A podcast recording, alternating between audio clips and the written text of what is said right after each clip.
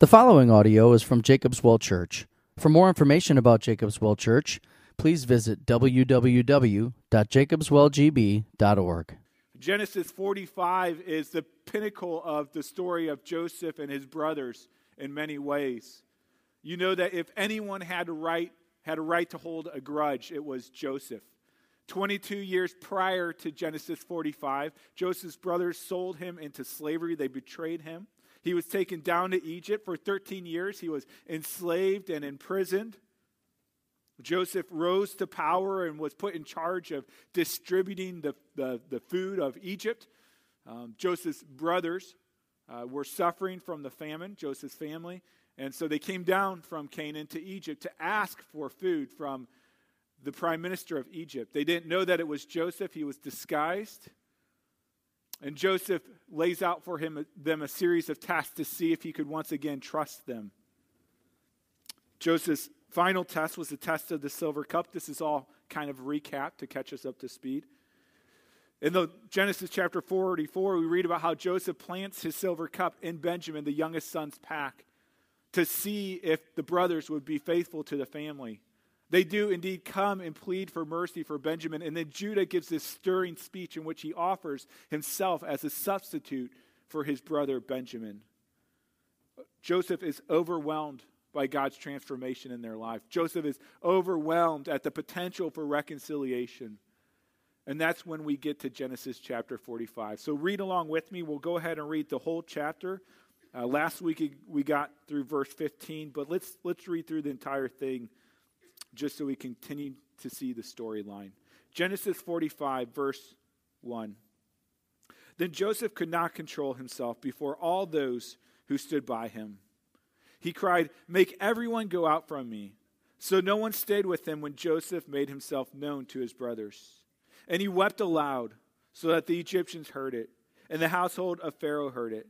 And Joseph said to his brothers, I am Joseph. Is my father still alive? But his brothers could not answer him, for they were dismayed at his presence. So Joseph said to his brothers, Come near to me, please. And they came near. And he said, I am your brother, Joseph, whom you sold into Egypt. And now do not be distressed or angry with yourselves because you sold me here. For God sent me before you to preserve life. For the famine has been in the land these two years and there are yet five years in which there will be neither plowing nor harvest. And God sent me before you to preserve for you a remnant on earth, and to keep alive for you many survivors. So it was not you who sent me here, but God. He has made me a father to Pharaoh, and lord of all his house, and ruler over all the land of Egypt. Hurry and go up to my father and say to him, Thus says your son Joseph, God has made me Lord of all Egypt. Come down to me, do not tarry. You shall dwell in the land of Goshen, and you shall be near me, you and your children, and your children's children, and your flocks and your herds, and all that you have. There I will provide for you, for there are, for there are yet five years of famine to come, so that you and your household and all that you have do not come to poverty. And now your eyes see, and the eyes of my brothers Benjamin see, that it is my mouth that, has, that speaks to you. You must tell my father of all my honor in Egypt, and of all that you have seen. Hurry and bring my father down here. Then he fell upon his brother Benjamin's neck and wept. And Benjamin wept upon his neck. And he kissed all his brothers and wept upon them. After that, his brothers talked with him. When the report was heard in Pharaoh's house, Joseph's brothers have come. It pleased Pharaoh and his servants. And Pharaoh said to Joseph, Say to your brothers, do this load your beasts and go back to the land of Canaan, and take your father and your household, and come to me, and I will give you the best of the land of Egypt, and you shall eat the fat of the land. And you, Joseph, are commanded to say, Do this Take wagons from the land of Egypt for your little ones and for your wives, and bring your father and come. Have no concern for your goods, for the best of all the land of Egypt is yours. The sons of Israel did so. And Joseph gave them wagons according to the command of Pharaoh, and gave them provisions for the journey. To each and all of them, he gave a change of clothes, but to Benjamin, he gave 300 shekels of silver and five changes of clothes. To his father, he sent as follows 10 donkeys loaded with the good things of Egypt, 10 female donkeys loaded with grain, bread, and provisions for his father on the journey. Then he sent his brothers away and as they departed, he said to them, Do not quarrel on the way. So they went up out of Egypt and came to the land of Canaan to their father Jacob. And they told him, Joseph is still alive, and he is ruler over all the land of Egypt. And his heart became numb, for he did not believe them.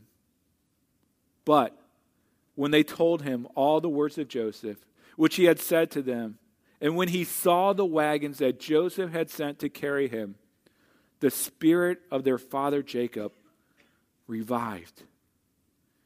And Israel said, It is enough. Joseph, my son, is still alive.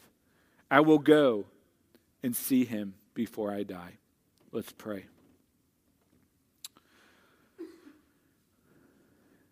Gracious God, as we come to this chapter, this beautiful chapter of forgiveness and reconciliation between two sets of people that would seem would never reconcile. God, we pray that you would do work in our hearts, Lord.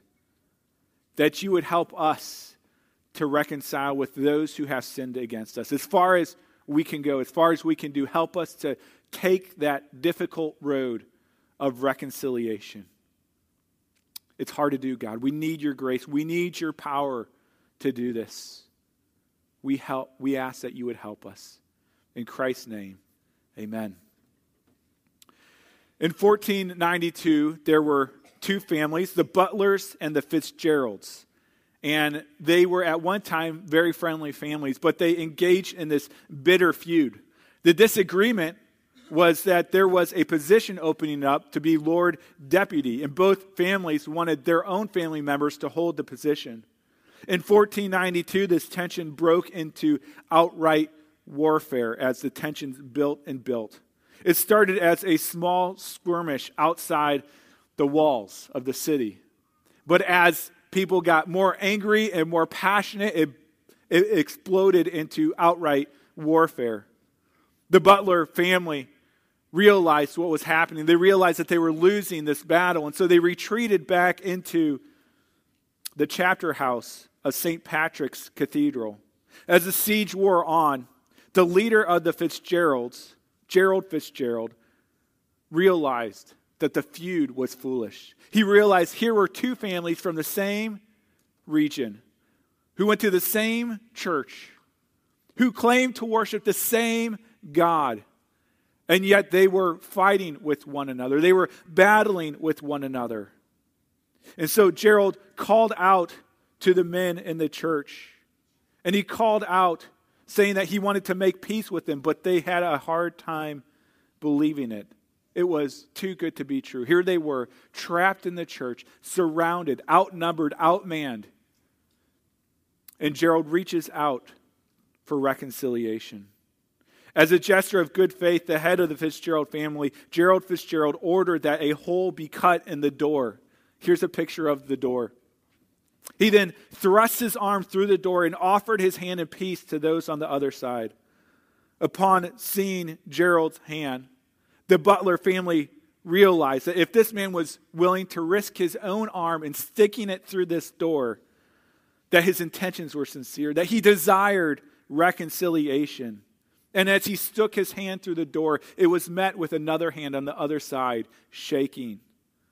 The butlers came out and they made peace with the Fitzgeralds. This door is actually still on display in St. Patrick's Cathedral and is simply called the Door of Reconciliation. There is this story between the Butlers and the Fitzgeralds lives on in Ireland in a famous phrase called chancing your arm. Chancing your arm. And what it means is to take a risk, especially when it comes to reconciliation. Last week, I challenged you to think of someone that is hard to forgive.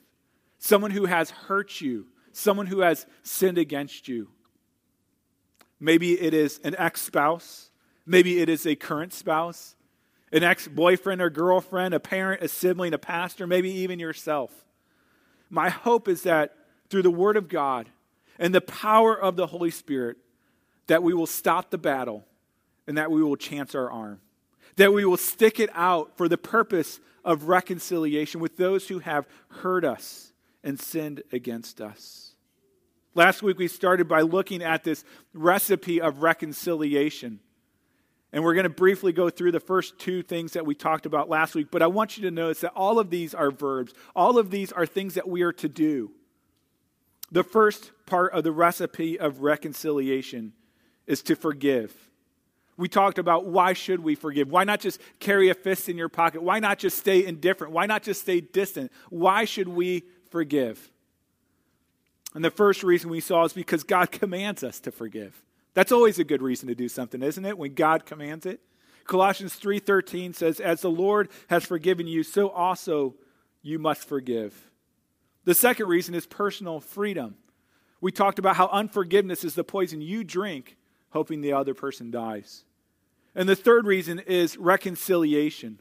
Forgiveness is the first step in reconciliation. Reconciliation can never happen unless there is forgiveness. And so that's why we should forgive. A friend reminded me this week that many times we are called to forgive even before the feelings are there, even before the freedom is there. We are to forgive the people for the sin that they have committed against us. And it is through that decision to forgive that the feelings come trailing after, in which God liberates our hearts from the burden of bitterness and anger. How can we forgive? Maybe you want to forgive, but it's difficult. First, we can forgive by experiencing God's forgiveness for us. You can only forgive, you can only love to the degree that you have been forgiven and been loved. And so we must experience God's forgiveness, remember God's forgiveness for us in Christ, and through that we can forgive one another. But with Joseph, we see that he was able to forgive by dwelling on God's purposes and not the offenders. Joseph didn't ignore his brother's sin. He didn't minimize it. He didn't say, you know, it's okay. But Joseph was able to look through the pain, look through the suffering, look through their purposes, and look to God's purposes for selling him into slavery. Do you remember what they were? Joseph detailed about how God had brought him to Egypt to save thousands of people in the midst of this famine. How God had brought him to Egypt to preserve the remnant of a savior that was promised in Genesis 3:15. How God had brought him to Egypt that he might provide a place for Israel to come in the land of Goshen and become a great nation believing that God has foreordained all that comes to pass, both good and evil, frees us to forgive because it reminds us that our suffering is never, ever, ever wasted by God. Our suffering is so precious to God that He promises to use it for good. Even if it's not good, He will use it for good, for His glory, and for our good. So, the first ingredient in the recipe of reconciliation is forgiveness. The second one that we started to look at was trust. Now, forgiveness takes one person. If there's someone who has sinned against you, who has hurt you, who has passed on, you can forgive them. But trust takes two people. Trust is something that has to be built together.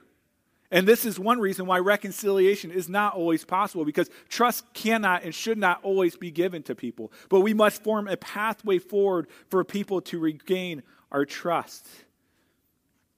We looked last week and saw that in the life of Joseph and in Scripture that we are to forgive quickly and trust slowly. We are to forgive quickly and trust slowly. You know, you see this play out in all of life, don't you? I hope you don't get married after the first date. Right? I hope that you wait for trust to be built where you can see their good side, their bad side, see if this is a person of character that you can love and respect, someone that you can trust with your heart. When we, when we, uh, when we appoint people to be community group leaders or when you vote on people to become elders in the church, we don't want to do it too quickly because we want them to prove themselves. We want them to prove their character, that they prove themselves to be trustworthy people, not perfect people, but trustworthy people. And so we are called to forgive quickly and trust slowly. The rest of the ingredients take one person. This is a unilateral thing that you can do. Trust takes two people. The rest of these, it's on your side of the court. And the question is, what are you going to do with it? Okay? So, the rec- recipe for reconciliation we must forgive, we must work towards trust, and thirdly, we must bless. When we are sin again, naturally, at least me, I want retribution, right? I was joking around with someone before the service. If you were here last week, you heard the story about how I took this trip down the, to, to uh, to Milwaukee, whatever that big city's called. I went down to Milwaukee and uh, went to this meeting that they asked me to come to, and they said, you know, we don't need you, right? And I just want to say, you know what? I don't need you either, right? Goes both ways. We want retribution. We want an eye for an eye. We want a tooth for a tooth. We don't want people just to understand our pain, which is good, right? You want people to understand how they have hurt you. You want them to understand the depth of the pain. But we actually want to repay the pain. We want them to hurt to the depth that we have hurt. We want to cause them pain. We want retribution. We want to legislate that pain upon them. But Joseph shows his brothers mercy. Joseph doesn't punish them as their sin deserves. Joseph doesn't throw them into prison as they deserve. But Joseph shows grace. Joseph blesses his brothers. See, Joseph is not only not against his brothers anymore, that would be mercy, but Joseph is now for his brothers. He is for those who have hurt him, who have sinned against him. Joseph not only withholds retribution, just, Joseph blesses them by disseminating grace upon them. Joseph not only takes away the punishment, but positively, Joseph blesses them by pouring out upon them the riches of Egypt. Look in verse 9 with me. Joseph says to his brothers, Hurry and go to my father and say to him, Thus say your son Joseph, God has made me Lord of all Egypt. Come down to me, do not tarry. You shall dwell in the land of Goshen. The land of Goshen was a fertile area. Um, it was outside the, the main part of, I guess you'd say, Egyptian culture. And so it was a place where Israel could come. They could remain separate. They could develop who they were as a per- people. But it was also a fertile ground in which they could, they could farm. They could, they could take their sheep and they could shepherd them. And so this was a place where Joseph was bringing them that they could develop into a great nation. It goes on, and you shall be near me, you and your children, and your children's children, and your flocks, your herds, and all that you have. There I will provide for you. For there are yet five years of famine to come, so that you and your whole household and all that you have do not come to poverty. Skip down to verse 21 partway through, see how Joseph is pouring out blessings upon blessings. And Joseph gave them wagons according to the commands of Pharaoh and gave them provisions for the journey. To each and all of them he gave a, chance, a change of clothes. But to Benjamin he gave 300 shekels of silver and five changes of clothes. That was his blood brother, his one blood brother, his kid brother. 23. To his father he sent as follows 10 donkeys loaded with the good things of Egypt and ten, ten female donkeys loaded with grain, bread, and provisions for his father on the journey. For two years, his brothers were hungry. For two years, the family of Israel was wondering if they were going to perish because of starvation. They came down to Egypt, destitute, hungry, and needy. And then in Genesis 45, they discovered that the one that they were going to, to ask for food from Egypt, was the very one that they had betrayed. The one that they came to plead for their own life, to plead for food that they could save themselves, was the very one that they sold into slavery. It was their brother Joseph. And Joseph responds. He doesn't remain indifferent, he doesn't cast them away. He doesn't repay evil with evil, but he repays evil with good. Joseph blesses them and sends them with an abundance of transportation, an abundance of food, an abundance of clothing, and the promise that Joseph will provide for all of their needs. The brothers must have been overwhelmed by this grace. They must have been overwhelmed by the blessing of Joseph. As we'll see later, it was hard to believe. But we see this is the character of our Savior. This is the command of our Savior, Jesus Christ. In Luke chapter 6, verse 27, Jesus says this He says, But I say to you who hear, love your enemies. Love your enemies. Do good to those who hate you. Bless those who curse you. Pray for those who abuse you. Matthew 5 38, Christ says this You have heard that it was said, an eye for an eye and a tooth for a tooth. That's what we want, right? Retribution. We want them to experience the pain that we have experienced. Verse 39 But I say to you, do not resist the one who is evil. But if anyone slaps you on the right cheek, turn to him the other also. And if anyone would sue you and take your tunic, let him have your cloak as well. And if anyone forces you to go one mile, go with him two miles. Jesus is commanding us that those who would seek to hurt you, bless them. Be a blessing to them. Amy Biehl was a 26 year old Fulbright scholar. She went to South Africa in 1993 to help the black voters register for the free election, to end the apartheid.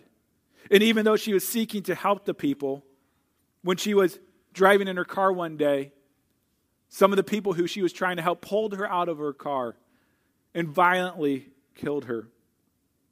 Soon afterwards, Amy's parents, Linda and Peter, Biehl quit their jobs and moved from Orange County, California to South Africa. Not to seek revenge, but to start a foundation in Amy's name to help the very people that killed her. Today, two of the men that killed Amy work for the foundation. They call Miss Biehl Makulu, or grandmother, because of their relationship with her.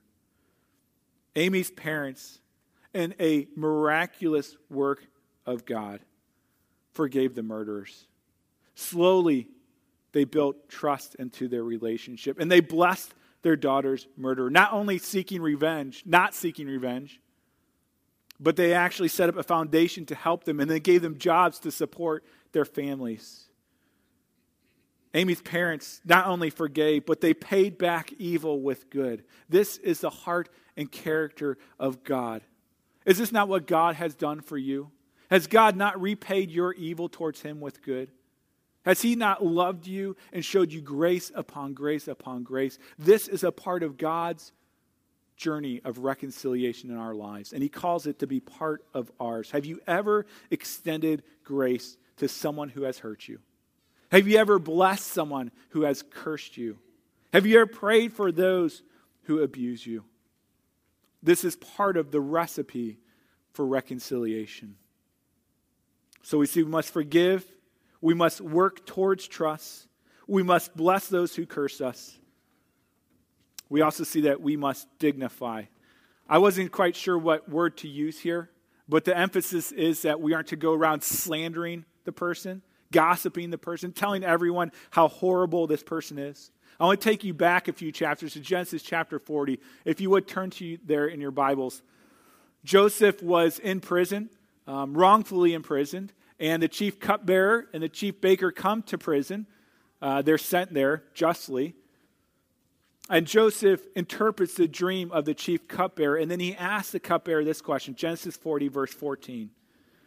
Joseph says, Only remember me when it is well with you. And please do me the kindness to mention me to Pharaoh, and some and so get me out of this house.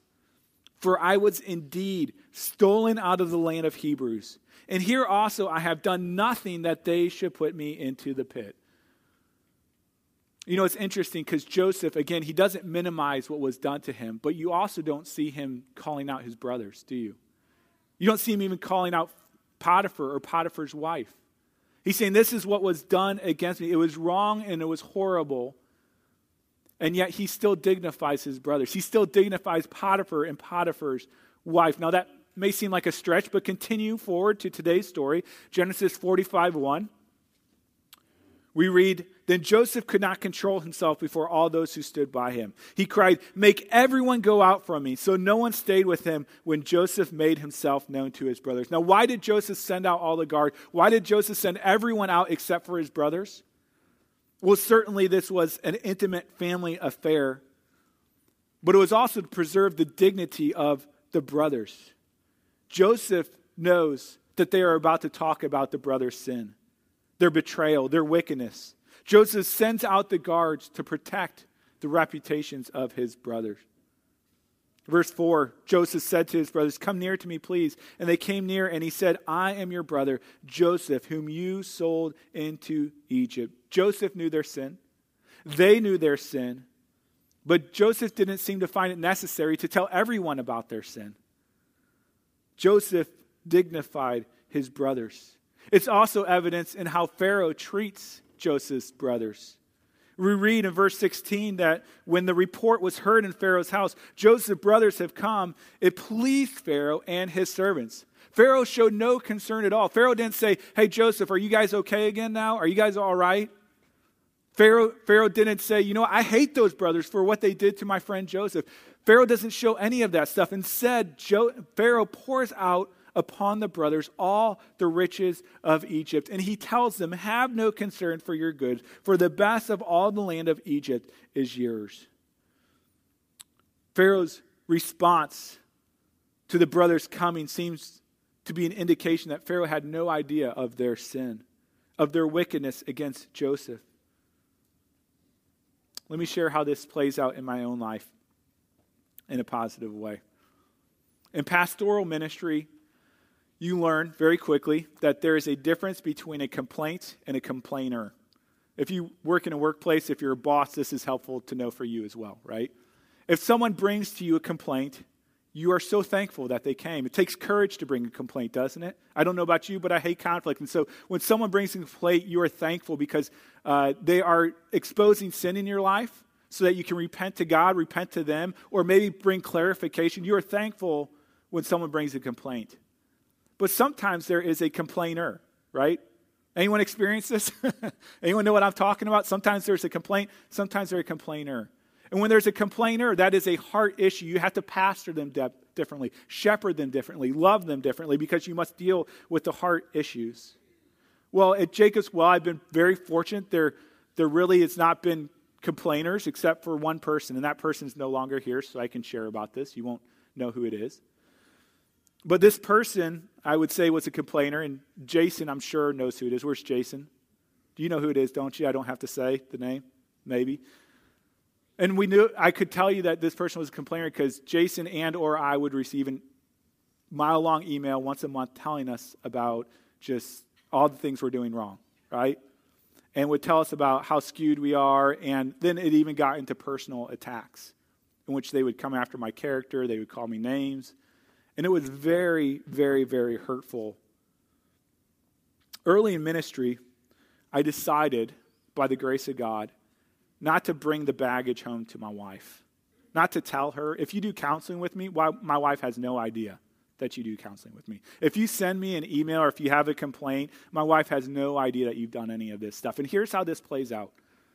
When that person, that complainer, was attacking me, attacking Jason, my wife would still come in Sunday mornings and give that person a hug and say, How are you doing? I love you and I care for you. Because by God's grace, I decided not to share any of that stuff with my wife. Now, I want to give some qualifications on that. Certainly, it is good to seek wise counsel, right? If someone has hurt you, if someone has offended you, you can protect the person keep their dignity, but go and seek wise counsel. So, in this situation, when the emails got very harsh, I remember taking out everything that would describe who this person was and giving it to one of the elders and saying, How should I respond to this? Because I don't know what to do. I am really hurt. They had no idea who this person was, but I said, What do I do with this situation? And I received wise counsel. Sometimes they have done something illegally against you. They have hurt you. They have abused you. And God calls us to submit to our authorities and to report that to the authorities. But by and large, we are called to do what we are told in Matthew 18 to go to that person one on one, not to go and talk to a bunch of different people, say, What do you think I should do? Listen to how horrible this person is, and detail who this person is and all those things. Go to that person one on one and ask them, talk to them, confront them, share with them how you have been hurt by them. They may not even know. And by going to them one on one, you dignify them. If they don't repent or if they don't clarify and you're not satisfied, then you grab another brother or sister in Christ and you bring them with you. And if they still don't listen, then you bring the church. That's the outline that was given by Jesus in Matthew 18. And so here's what I would like to ask you to do. If someone comes to you and you start to hear them talk about someone else in the church or someone in another church or someone in another family or whoever it might be, if they start to rail against them, would you just stop them with the love of God and ask them this one question Have you gone talk to that person? And they'll respond, I can't talk to them. They're impossible to talk to. They're arrogant. They're. Go talk to them. It, it doesn't matter how they respond. It, it, it honestly doesn't, because for you to be obedient to the Word of God, you need to confront them with love and grace and humility. You need to confront them. Searching your own heart for a plank in your own eye going to them lovingly with grace, confronting them in their sin. And by doing that, you actually dignify them. You're saying, I love you enough to tell you what I see in your life, and it's not good. But you're also not spreading it around to everybody else. And so we're called to dignify those that have offended us. I lost my place here. All right. Finally, the last part of the recipe of reconciliation is that we are called to believe. We are called to forgive. We are called to trust as much as we can. It's not always possible. We're called to bless, to dignify. Finally, we are called to believe. When we are called to forgiveness and reconciliation, many times it is an unbelievable call, isn't it? It's something that we just can't imagine is possible. In verse 25, we read that the brothers went up out of Egypt and came to the land of Canaan to their father Jacob. And they told him, Joseph is still alive, and he is ruler over all the land of Egypt. And his heart became numb, for he did not. He did not believe them. He could not believe that God could do something this wonderful. He did not believe that this was possible. It was too good to be true. But the evidence overwhelmed him. Verse 27. But when they told him all the words of Joseph, which he had said to them, and when he saw the wagons that Joseph had sent to carry him, the spirit of their father Jacob revived.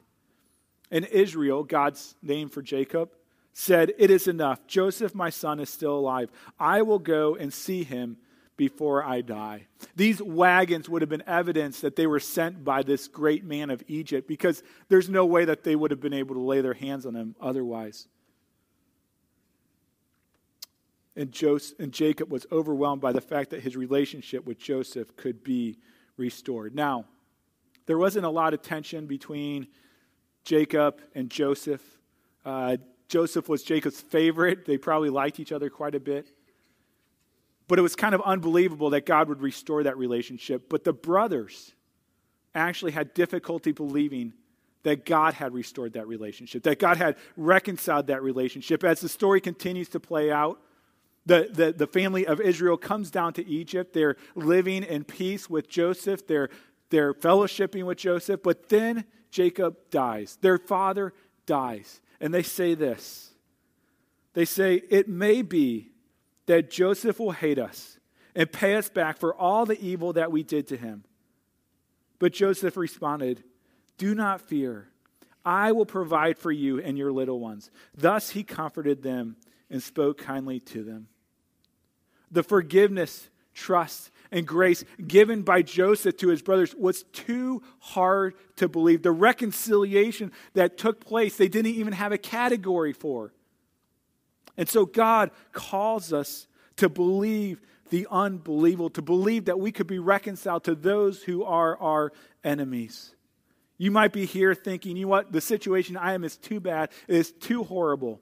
Reconciliation is impossible. But if you are a Christian, you should know better. You should know that reconciliation is always possible because if a holy God could reconcile himself to a sinner like you and a sinner like me, then certainly God can reconcile two sinners back together. Remember, the brother's story is our story. Just as Joseph reveals his identity to his brothers, so does God reveal his identity to us in Jesus Christ. Just as Joseph forgave those who sinned against him, God in Christ forgave you and me. Just as Joseph says to his brothers time and again, Come, come close to me, come down to me, come near to me. So God says, Come to me, all you who are weary and heavy laden. Just as Joseph fell upon the neck of his prodigal brothers, so God falls upon the neck of his prodigal children. Just as Pharaoh lavished on the brothers all the riches of Egypt on behalf of Joseph, so God lavishes the riches of heaven upon you on behalf of Jesus Christ.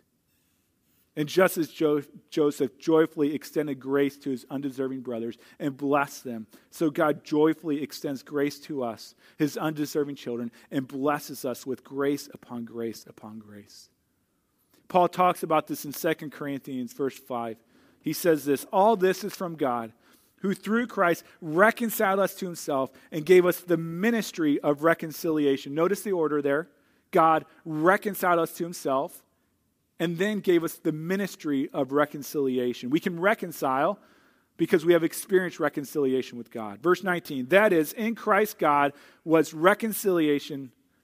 Uh, in, that is, in Christ, in Christ, God was reconciling the world to himself, not counting their trespasses against him, and entrusting to us the message of reconciliation. Therefore, we are ambassadors for Christ. God may His appeal through us. We implore you on behalf of Christ, be reconciled to God. For our sake, he made him to be sin who knew no sin, so that in him we might become the righteousness of God. When we are struck by the depth of our sin, when we are struck by the depth of our unworthiness, it is indeed hard to believe, but it is true that God has reconciled our relationship with Him, and there is nothing ever in all of creation that can separate us from the love of God in Christ Jesus. We can offer reconciliation to those who have sinned against us because God in Christ has not only offered reconciliation, He has completed reconciliation. He has finished reconciliation between us and Him. You know, Christmas is coming soon. Some Christmas sales are already open. I think Toy Barn at Fleet Farm's already open, right? And many times we forget the joy of Christmas. But the joy of Christmas is very clear, and we sing about it every Christmas. We sing, Hark the herald angels sing, Glory to the newborn King, peace on earth and mercy mild. God and sinners, what's the word? Reconciled. That is the good news of Christmas. That is the good news of the cross. That is the good news that God has given to us, that He has reconciled us to Himself. And now we can go and be reconciled with others. Let me end with a personal story. If you've been around Jacobsville for a while, you have probably heard this story. But this is how I have experienced reconciliation in my own life. When I was growing up, my, uh, my dad was growing, and, and by the way, he gave me permission to share this. He said, absolutely, share it when I was growing up, my dad was just growing in, in, in depression, in anger, and frustration. He'd be gone for three weeks out of the month, typically. He'd come home on weekends. And when he came home, it was just horrible. Uh, he was violent, he was yelling. I, I remember him foaming at the mouth. The verbal abuse towards my mother was so horrible. I remember as a child thinking, you know what, maybe if I just jumped out this window, I could get their attention and then they could be connected back together, as if that would somehow do it. My dad's verbal abuse turned into some physical abuse towards my mother. My parents eventually got divorced when I was a senior in high school. During my freshman or sophomore year of college, I'm not sure which, I came home on spring break and I remember being in the driveway playing basketball with my mother. And I asked her a question just about our family history. It was a simple question, an honest question. And she gave me an honest answer, and that honest answer revealed what I would say is the worst of what my dad had ever done. For a year, I didn't talk to my dad. I didn't want to talk to my dad. I was angry at my dad. I hated my dad.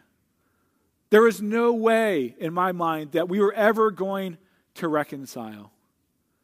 Well, about a year later, my dad sent out an email. I can't remember what it contained, but I was just waiting to get back at him. And so I responded back to all of my siblings, there's five of us, and to my father, detailing that sin that he had done, that horrific, horrible sin. My dad, who became a Christian, emailed me back this. He didn't defend himself, he didn't try to explain anything. He just emailed me back this scripture Matthew chapter 5, verse 43 through 48. Jesus says this You have heard that it was said, You shall love your neighbors and hate your enemy. But I say to you, love your enemies and pray for those who persecute you. My dad was confessing that he was my enemy. He was confessing that he had hurt me, that he had sinned against me. And then it continues For if you love those who love you, what reward do you have? Do not even the tax collectors do the same? And if you gr- greet only your brothers, what more are you doing than others? Do not even the Gentiles do the same? You, therefore, must be perfect. That's an interesting definition of perfect, isn't it? You must be perfect, meaning that you must love those who have hurt you. You, therefore, must be perfect as your heavenly Father is perfect.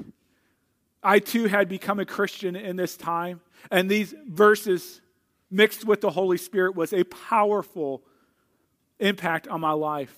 Then and there at the computer screen, I remember being able to forgive my father, knowing that I was like that tax collector. I was that Gentile. I had received the grace and mercy and forgiveness and reconciliation of God, but I was unwilling to give it to my father. Today, by God's grace, my father and I have developed a relationship of trust and love and admiration. I, I, can say easily, I think he loves the Lord more than I do. He leads his family better than I do. He's now one of my heroes. He's not perfect. Our relationship isn't perfect, but we're reconciled. And I certainly would have told you at one time that that was impossible. And to be honest, with man, it was impossible. With God, nothing is impossible. I don't know where you are in the process of reconciliation with someone who has hurt you. Maybe you have yet to believe that God could actually reconcile your relationship. Maybe you have yet to forgive that person. Maybe you have yet to create an avenue in which they can regain trust in your relationship. Maybe you have yet to bless them. Wherever you are in that recipe of reconciliation, we must remember that God has reached down into time to reconcile us to himself so that we can now reach out to those who have sinned against us and reconcile with them. My hope is that you would reach your arm through that door of reconciliation, that by the power of the Holy Spirit, you will stop the battle and you will chance your arm seeking a reconciliation, again, that is impossible with man, but possible with God. Whoever it is that has sinned against you, it is time to begin that hard, difficult, but glorious supernatural work of reconciliation. Let's pray. Lord God, this is a topic that hits home for many of us, God. People in our lives who we have been hurt by, Lord we see, God, that reconciliation is not for weak people, but for strong people. People who are able to go and talk to that person one on one, Lord God. Lord, I pray for those who are here who are burdened with your commands to go and be reconciled, burdened with your commands to go and talk to that person one on one, God. I pray that this would not just become thought, that they would not just think about doing it, but they would actually go this week, that they would make plans to go and start the process of reconciliation. Grant them the ability to believe that reconciliation is possible, grant them the ability to forgive. Bless their efforts to regain trust in the relationship. Lord God, we know that as we reconcile with one another, it is a picture of the gospel, of how you have reconciled yourself to us. But we need your help, and we pray that you would. In Christ's name, amen.